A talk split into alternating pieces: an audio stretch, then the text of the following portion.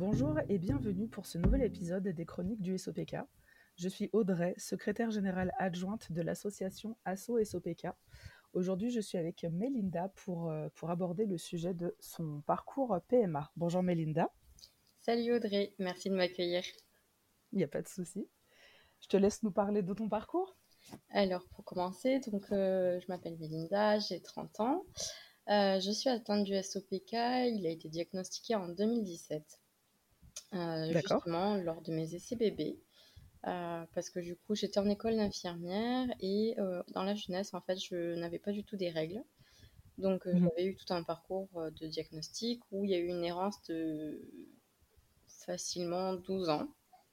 D'accord. Et en fait, il s'avère que j'avais anticipé le laisser bébé grâce à une endocrinologue pour laquelle je voulais refaire un point pour justement anticiper les essais bébés et être sûr que tout allait bien à ce niveau-là, puisque je n'avais pas de règles. Il s'avère qu'elle m'a renvoyé en fait vers sa collègue euh, diététicienne nutritionniste.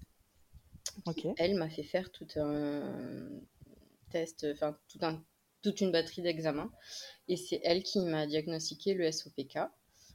Euh, de ce point-là, du coup, je suis allée voir mon gynéco pour euh, l'informer parce que je me suis dit que vu que l'endocrinologue ne voulait plus me revoir parce que pour elle, euh, les CBB ne la concernaient pas de ce point de vue-là. Mon, gynécologue à ce moment-là m'a dit que lui était déjà au courant parce qu'il avait fait, ben, avec mon suivi gynéco, les examens qu'il fallait. D'accord.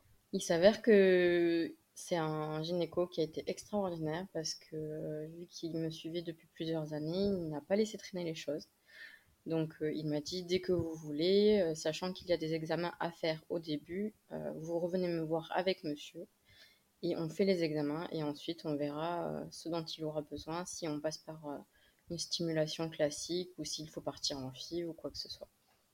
D'accord. Voilà. Donc du coup, j'ai fini mon école d'infirmière en 2019.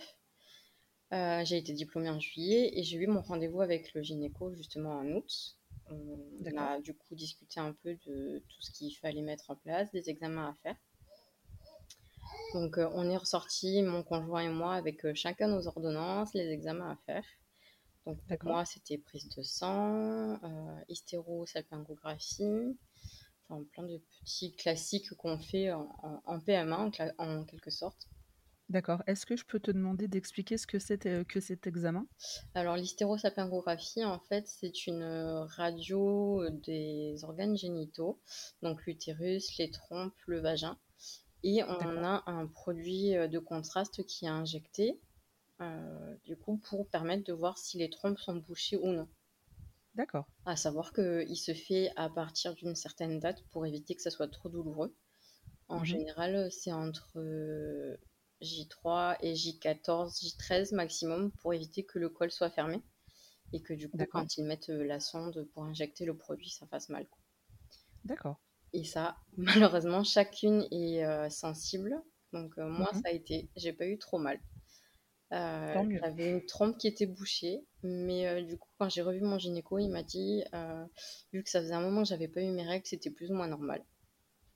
Et que ça pouvait se déboucher justement avec les traitements pour déclencher les cycles. D'accord. Euh, voilà. Pour monsieur, lui, ça a été classique, euh, prise de sang aussi, pour voir que tout allait bien, qu'il n'y avait pas d'infection, quoi que ce soit. Mhm. Et euh, un spermogramme aussi, à renouveler si jamais les résultats n'étaient pas bons. D'accord.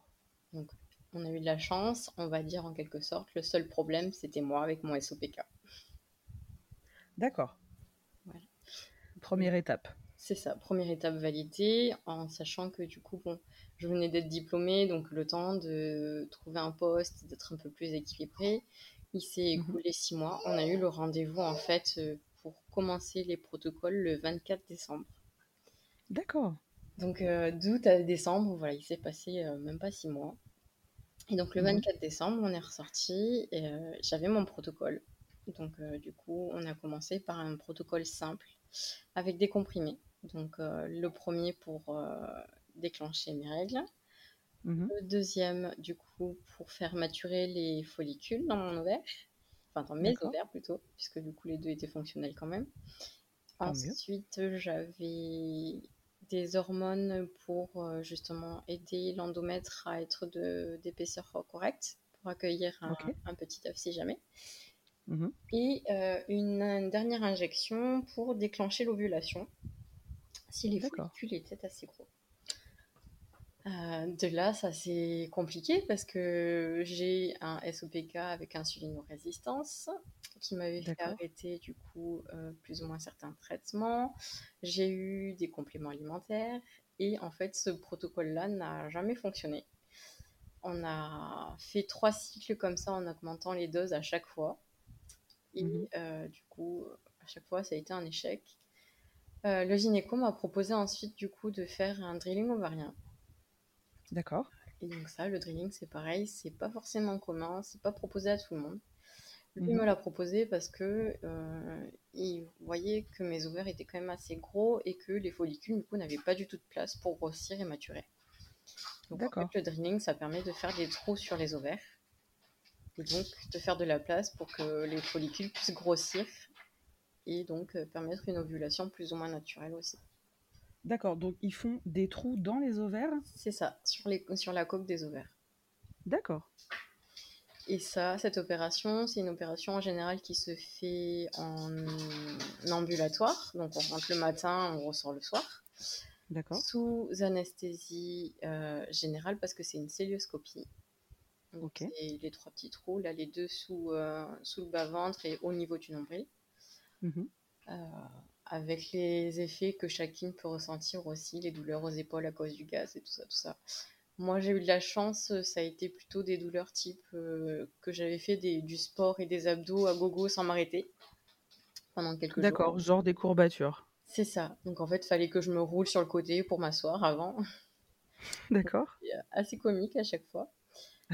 Euh, donc là, on a retenté le même protocole qu'au début avec les comprimés. Il s'avère que ça a été un peu plus efficace parce que du coup, au bout du deuxième protocole, euh, j'ai eu un mois de pause après. Donc en fait, j'ai enchaîné mhm. deux cycles le mois de pause et sur le mois de pause, j'ai eu un début de grossesse euh, que je n'aurais pas vu si le gynéco ne m'avait pas demandé de faire les courbes de température. Donc il m'avait demandé de faire la symptothermie, d'observer mes clairs et tout ça. Et ce mois-ci, euh, j'avais vu que du coup mes températures restaient élevées après la période plus ou moins ovulatoire. Mhm. Et j'ai fait un test qui était positif, mais du coup le lendemain, euh, j'ai eu mes règles. D'accord, donc ça n'a pas tenu. Non, ça n'a pas tenu. Donc on a renchaîné le mois d'après direct sur euh, le dernier cycle avec la plus haute dose. D'accord. Et comme ça n'a pas fonctionné, il m'a dit bon, on se revoit, on va voir les prochaines étapes. Il s'avère que je l'ai revu, je suis ressortie du coup de rendez-vous, ça devait être euh, fin décembre 2020. Donc ça faisait déjà un an qu'on avait entamé les démarches. Et euh, manque de poids, à cette époque-là, je travaillais en fait dans l'unité euh, où on s'occupait des patients atteints du Covid. Eh bien, bonne chance, je l'ai attrapé. Donc, du coup, ce qui a empêché de commencer le nouveau protocole. Il m'a dit que, après, euh, dès que je n'avais plus de symptômes, que je m'en sentais beaucoup mieux et que je pouvais euh, sortir de mon isolement, on, se revoyait et qu'on recommencerait. Oui, et donc de toute façon, il m'a réajusté le traitement. Donc le protocole, euh, c'était toujours le même pour déclencher les cycles. Seulement, au lieu d'avoir des comprimés pour euh, faire maturer les follicules, on est passé à des injections. Euh, je ne donnerai pas les noms des médicaments parce qu'il y en a tellement et que chacune répondra à... Oui, c'est propre à chacun. Donc j'avais le mien. le premier cycle, on y allait tout doucement parce que avec les injections, les ovaires réagissent beaucoup plus facilement. En général. Et moi, ça a été le cas, du coup. Mais malheureusement, les follicules étaient trop petits pour obtenir une ovulation et une fécondation en fait de qualité pour que le bébé puisse s'accrocher. Donc on a arrêté mhm. le cycle et euh, il m'a proposé de recommencer un nouveau cycle un peu plus long euh, avec les mêmes injections, les mêmes comprimés, en sachant que du coup euh, ce mois-ci, quand on avait commencé ce protocole-là, Il a dû s'absenter pendant 15 jours. D'accord. Les 15 jours concernés, c'était les 15 jours où mes follicules en fait commençaient à grossir correctement. D'accord. Ouais. Il a fallu que je négocie avec les secrétaires pour voir si un autre gynéco de l'hôpital pouvait me recevoir pour faire les contrôles. Et oui. Pour essayer de garder ce cycle et d'aller au bout, en fait, pour maximiser les chances. Et euh, j'ai eu de la chance. Je suis tombée sur une autre gynéco de l'hôpital qui travaillait aussi sur Toulouse, au centre PMA. Mhm. Donc c'est elle qui m'a reçue, qui a fait le suivi pendant que mon gynéco habituel n'était pas là. D'accord. Et, Bon, c'est bien. et ouais, ça a été trop cool parce qu'elle a vraiment très bien ajusté mon traitement. Elle a même permis en fait de bloquer l'ovulation. Parce qu'il faut savoir qu'il y a des injections en fait qui permettent de continuer à faire maturer les ovules tout en bloquant l'ovulation pour éviter que le corps ne le dégage si c'est trop petit.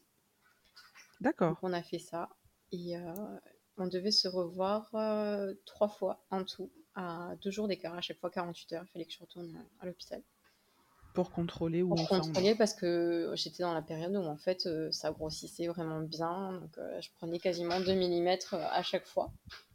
D'accord. Et donc le dernier jour du dernier contrôle, euh, elle avait un peu hésité parce que c'était sa, sa collègue qui était un peu moins expérimentée en PMA qui a dû prendre le relais parce qu'elle était sur Toulouse ce moment-là. Mhm. Donc euh, le temps de la contacter, euh, elle a dit non mais euh, là on va pas rater le coche, il fait une bonne taille, il fait 19 mm en sachant que un beau follicule en général c'est à partir de 16-18 mm à peu près. D'accord. Donc là on, on part sur l'injection pour déclencher euh, C'était top. et puis basta, on y va, euh, maximiser les chances, euh, les un Mhm. gogo comme vous voulez, enfin voilà. Et oui, Donc, après, euh, aux, parents de- aux futurs parents de jouer. Hein. C'est ça. Donc euh, le soir même, du coup, je fais mon injection pour déclencher l'ovulation, sauf que j'étais infirmière de nuit. D'accord. Donc euh, je calcule à tout prix pour que l'ovulation n'arrive pas trop tôt dans la nuit. je la fais juste avant de partir au boulot, donc à 20h. Et le lendemain, bah, je saute sur monsieur, tout simplement. je le réveille et puis on y va. C'est le moment. Hein. C'est le moment, tu te plains pas. il faut ce qu'il faut. Oh. Et puis, du coup, lui, euh, je l'ai réveillé. Il part au travail, il rentre le midi pour manger. Et là, je lui dis, mais tu sais que normalement, euh, c'est trois jours. Et du coup, comment ça, trois jours Bon, du coup, je lui explique que, bon, pour être quasiment sûr et certain que le- l'ovule soit fécondé par les spermatozoïdes, euh, on propose de faire des rapports pendant trois jours, au moins un jour sur deux. Mhm.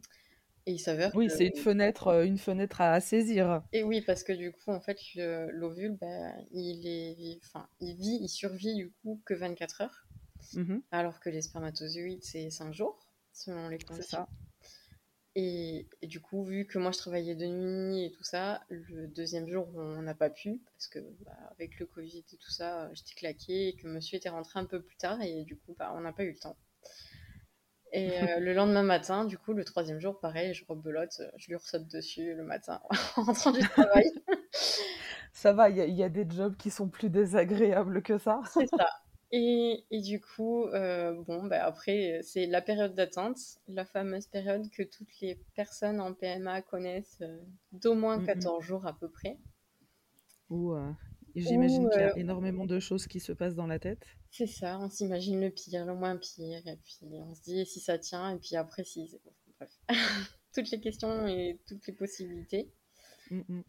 Et sauf que bah, moi, très terre à terre, très à l'écoute de ce que mon gynéco m'avait demandé, bah, j'ai continué la symptothermie. D'accord. tout bonnement.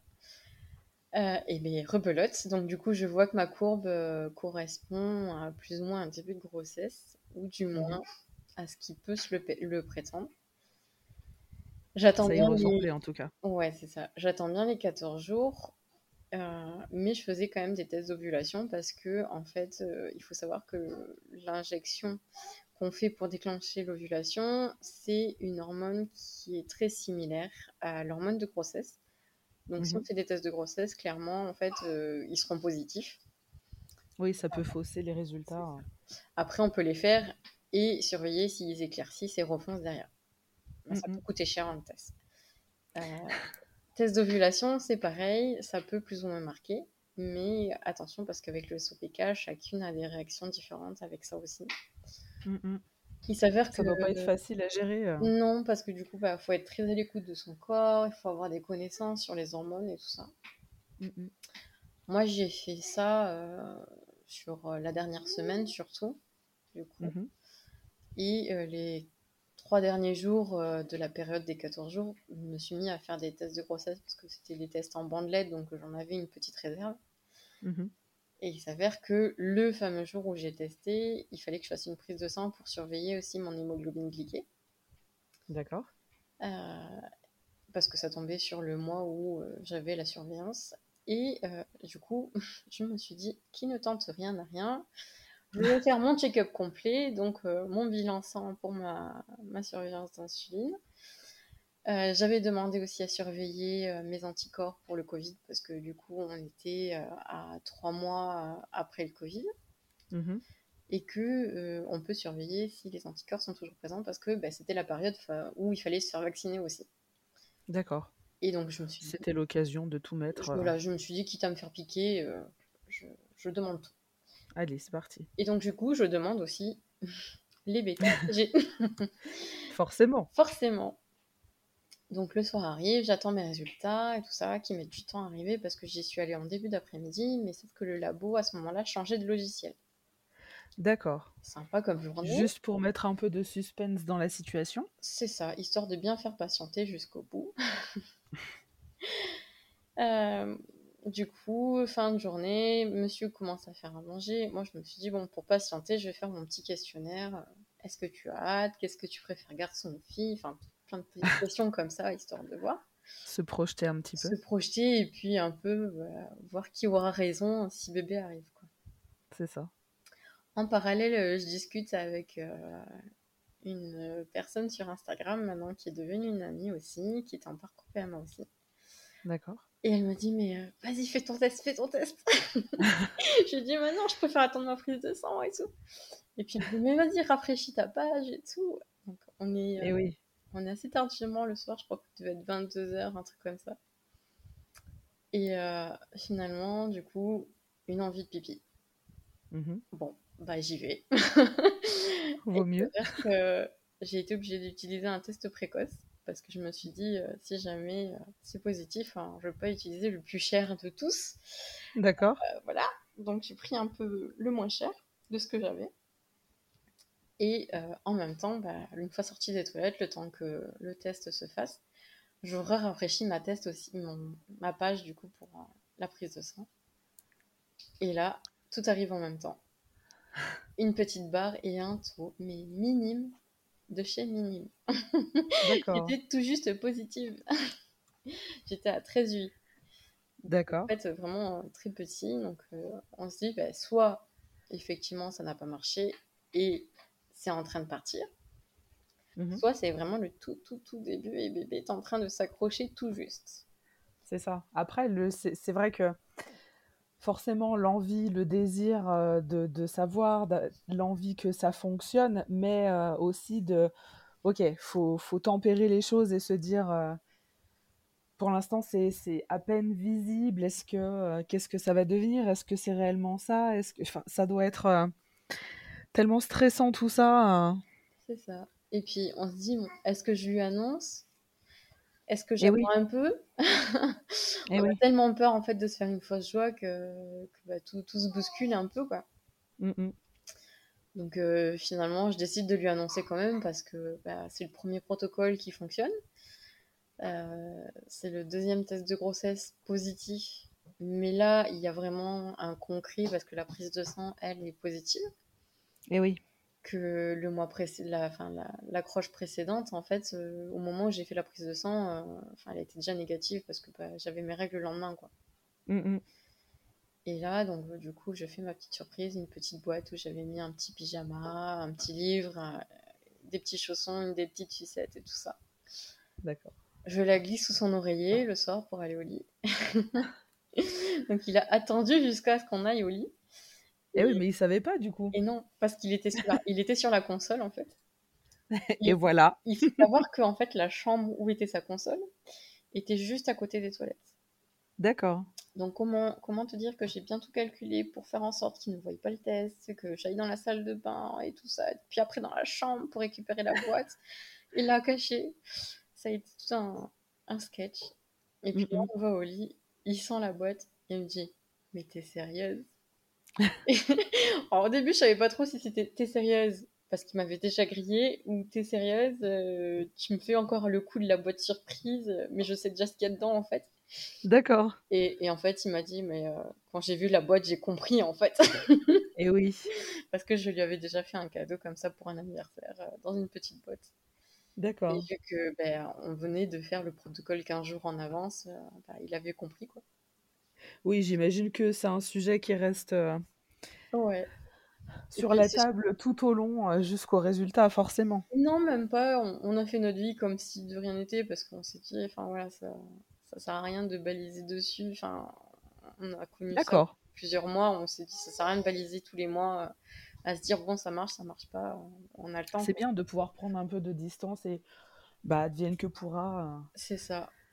Après, ça a été, ça n'a pas été facile hein, de, de, se mettre dans, dans ce mood-là et de se dire, bon, faut pas qu'on reste focalisé dessus à chaque fois qu'on prend sur la période. Mmh, mmh. Mais, mais, sur ce protocole-là, on s'est dit, bon, on va voir, parce que je venais quand même d'avoir le Covid deux mois avant. Mmh, on s'est dit, si ça marche, c'est vraiment, on va pas dire un coup de chance, mais c'est qu'on a vraiment misé toutes les chances sur le, sur le bon moment. Et, et, donc, du coup, je me retrouve à faire du coup les prises de sang euh, tous les deux jours. Et puis bah, là, on s'accroche petit à petit parce que le taux monte petit à petit. Et oui. Euh, trois jours après, je vais voir mon médecin traitant pour renouveler mon ordonnance pour les prises de sang. Il me dit, mais, euh, c'est encore un peu tôt, ne vous focalisez pas trop dessus au cas où quand même. Je suis ravie pour vous parce que bah, il connaissait mon parcours aussi. Bien sûr. Et, il m'a juste demandé de continuer à faire euh, ce qu'on appelle la cinétique, donc des bêta-HCG, mmh jusqu'à ce que ça atteigne les 1000 unités. Parce que une fois passé les 1000 unités, il y a un peu moins de chances de faire des fausses couches, comme on appelle. Et que on sait que l'accroche est bien là et qu'après, ben, c'est un suivi avec le gynéco ou la sage-femme. D'accord, un suivi plus classique après derrière. C'est ça. Et donc mmh là, quand euh, on voit que les prises de sang augmentent petit à petit, il me dit bon bah là, euh, vous allez pouvoir arrêter votre metformine pour euh, l'insulino-résistance parce que c'est un médicament qui est contre-indiqué pour le bébé. Mmh donc bah, de là, on fait ce qu'il dit, on arrête tout. Forcément.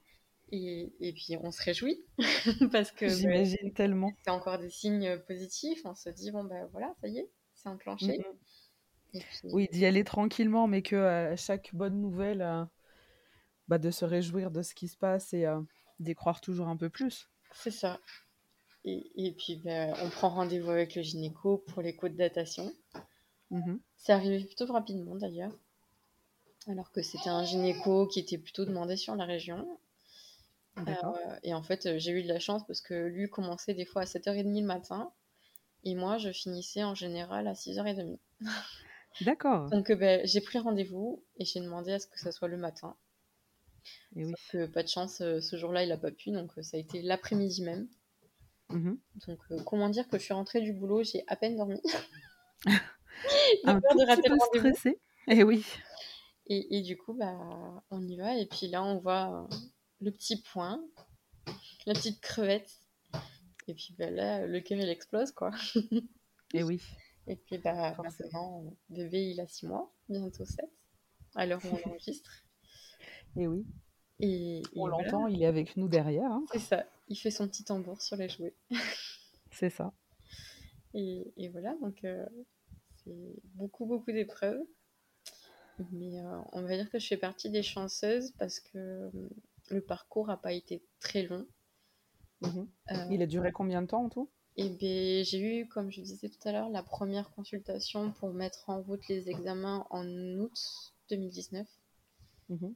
Et bébé s'est accroché en avril 2021. D'accord. Donc, euh, donc un petit peu plus qu'un an. En sachant qu'il fallait respecter quand même les, les cycles et, et, les cycles de repos tout ça, tout ça. Plus du coup mon cycle où j'ai été forcée à cause du Covid. Oui. Mais du coup, quand on calcule, ça fait quasiment un mois sur deux euh, de stimulation, ce qui est plutôt correct pour euh, le corps aussi. Parce Oui. que bon, quand on se prend des hormones à gogo comme ça, euh, le corps, euh, il empathie un peu. Mm, mm. Oui, non, ça doit pas être facile. Mais après, euh, on se dit que ouais, c'est des périodes pas faciles pour euh, un des plus grands bonheurs qu'on peut avoir. Mhm. Et, et après, bah, on le souhaite à toutes les copines. Et puis, on sait ce qu'il faut dire, ce qu'il faut pas dire. Oui. On, on sait comment soutenir, on sait comment voilà, enfin, être proche des gens euh, qui, qui, ont, qui connaissent ce parcours-là. Mm, mm. Et, et après, on sait conseiller, euh, notamment sur euh, les professionnels de santé, parce que bah, quand on, on voit des personnes qui sont pros de la santé, mais qui sont pas aidants ou qui sont jugeants, Mm, mm. on se dit bah, bon, bah, reste dans ton coin, je vais essayer de trouver quelqu'un d'autre parce que ça me convient pas. Oui. Et c'est un peu ce que j'avais fait avec l'endocrinologue parce que bah, quand elle m'a dit j'ai- pas besoin de vous revoir, c'est à cause de votre poids, je vous renvoie vers ma collègue diète. Ouais. Voilà, on se dit bon bah écoute, si tu veux pas me revoir, c'est pas grave. C'est bah, dit comme ça, c'est pas très professionnel et pas très respectueux de la personne qui est en face de, de, de soi. Enfin, de ça. ça fait pas très pro de toute façon. Donc euh, Et puis après, effectivement, je pense que, te- que tu fais bien de. Je pense qu'il est bon d'aller vers des professionnels avec lesquels on se sent bien euh, et, euh, et écouter euh, face aux besoins qu'on peut avoir. Totalement. Parce que justement, c'est comme ça qu'on crée vraiment la relation de confiance, c'est que on sait que le suivi est de qualité. Parce Mm, que du coup, bah, moi, justement, comme elle n'a pas voulu me revoir, j'ai continué mon, mon suivi avec sa collègue diète. Mhm. qui était diète nutritionniste endocrino. Mhm. Donc, euh, bah, j'ai fait tout ce qu'il fallait avec elle et, et elle a continué à me suivre jusqu'à ce qu'elle parte de l'hôpital. Ouais. euh, et là, depuis que j'ai déménagé entre-temps pendant la grossesse, euh, c'est pareil, j'ai retrouvé d'autres professionnels de qualité avec qui je me sens écoutée, avec qui je, je pose les questions, avec qui je- des fois même j'apprends des choses et Mhm. auxquelles, auxquelles euh, j'apprends aussi bah, certains petits tips ou des choses comme ça, ou que je conseille euh, si jamais ils sont confrontés à d'autres patients ou patientes D'accord. sur des sujets particuliers. Et, et c'est vrai que bah, les pros sont tout aussi contents quand ils sont bien ouverts d'esprit et professionnels, bah, de savoir qu'il y a Oui. des choses euh, qui se passent, qui changent. Et, et que bah, du coup, ils sont ravis pour euh, le suivi qu'ils peuvent offrir aux patients. quoi. C'est bien de, de trouver des professionnels qui sont ouverts et à l'écoute, euh, partant pour, euh, pour euh, apprendre de leurs patients aussi. C'est ça. Tout est bien qui finit bien pour le coup. Oh, bah oui. oui, oui. Parce que bah, du coup, après, c'est propre à, à chaque grossesse et à, à chaque accouchement. Mais, mais c'est vrai que euh, il y a des, des- des circonstances, des fois, qui, qui mériteraient d'autres épisodes, par exemple. Mhm. Euh, bon, concernant justement mon accouchement, enfin, ça n'a rien à voir du coup avec le SOPK. Mhm. Et, et à ce jour, euh, tout va bien, on va dire. Et, et maintenant, je peux me recentrer sur mon bébé d'un côté et me recentrer sur mon SOPK aussi, D'accord. à travers ben, du coup mes actions, mes suivis aussi, Mhm. et, et justement accompagner des, des professionnels de santé que j'ai trouvés et, et auxquels euh, je sais que je peux me référer pour, euh, pour suivre mon SOPK maintenant après l'accouchement. D'accord. Bah, autre chose à rajouter? Hmm, pas spécialement. Je dirais juste que il faut pas perdre espoir, malgré que des fois ça puisse prendre beaucoup de temps, Mhm. et qu'il faut pas hésiter à poser des questions, chercher du soutien, et s'éloigner Eh oui. des personnes qu'on juge toxiques aussi, Tout à fait. dans les moments de PMA. Mhm. Bah, merci beaucoup à toi euh, pour ce partage. Merci à toi de m'avoir reçu. C'était avec plaisir. Euh, eh bien, du coup, on va on va s'arrêter là. Et puis, encore une fois, Mélinda, je te remercie. Bonne continuation avec ta petite famille. Merci. Puis à très bientôt aussi avec SOS on sera là, pas de souci. Merci à vous de nous avoir écoutés et rendez-vous une prochaine fois pour un nouvel épisode des chroniques du SOPK.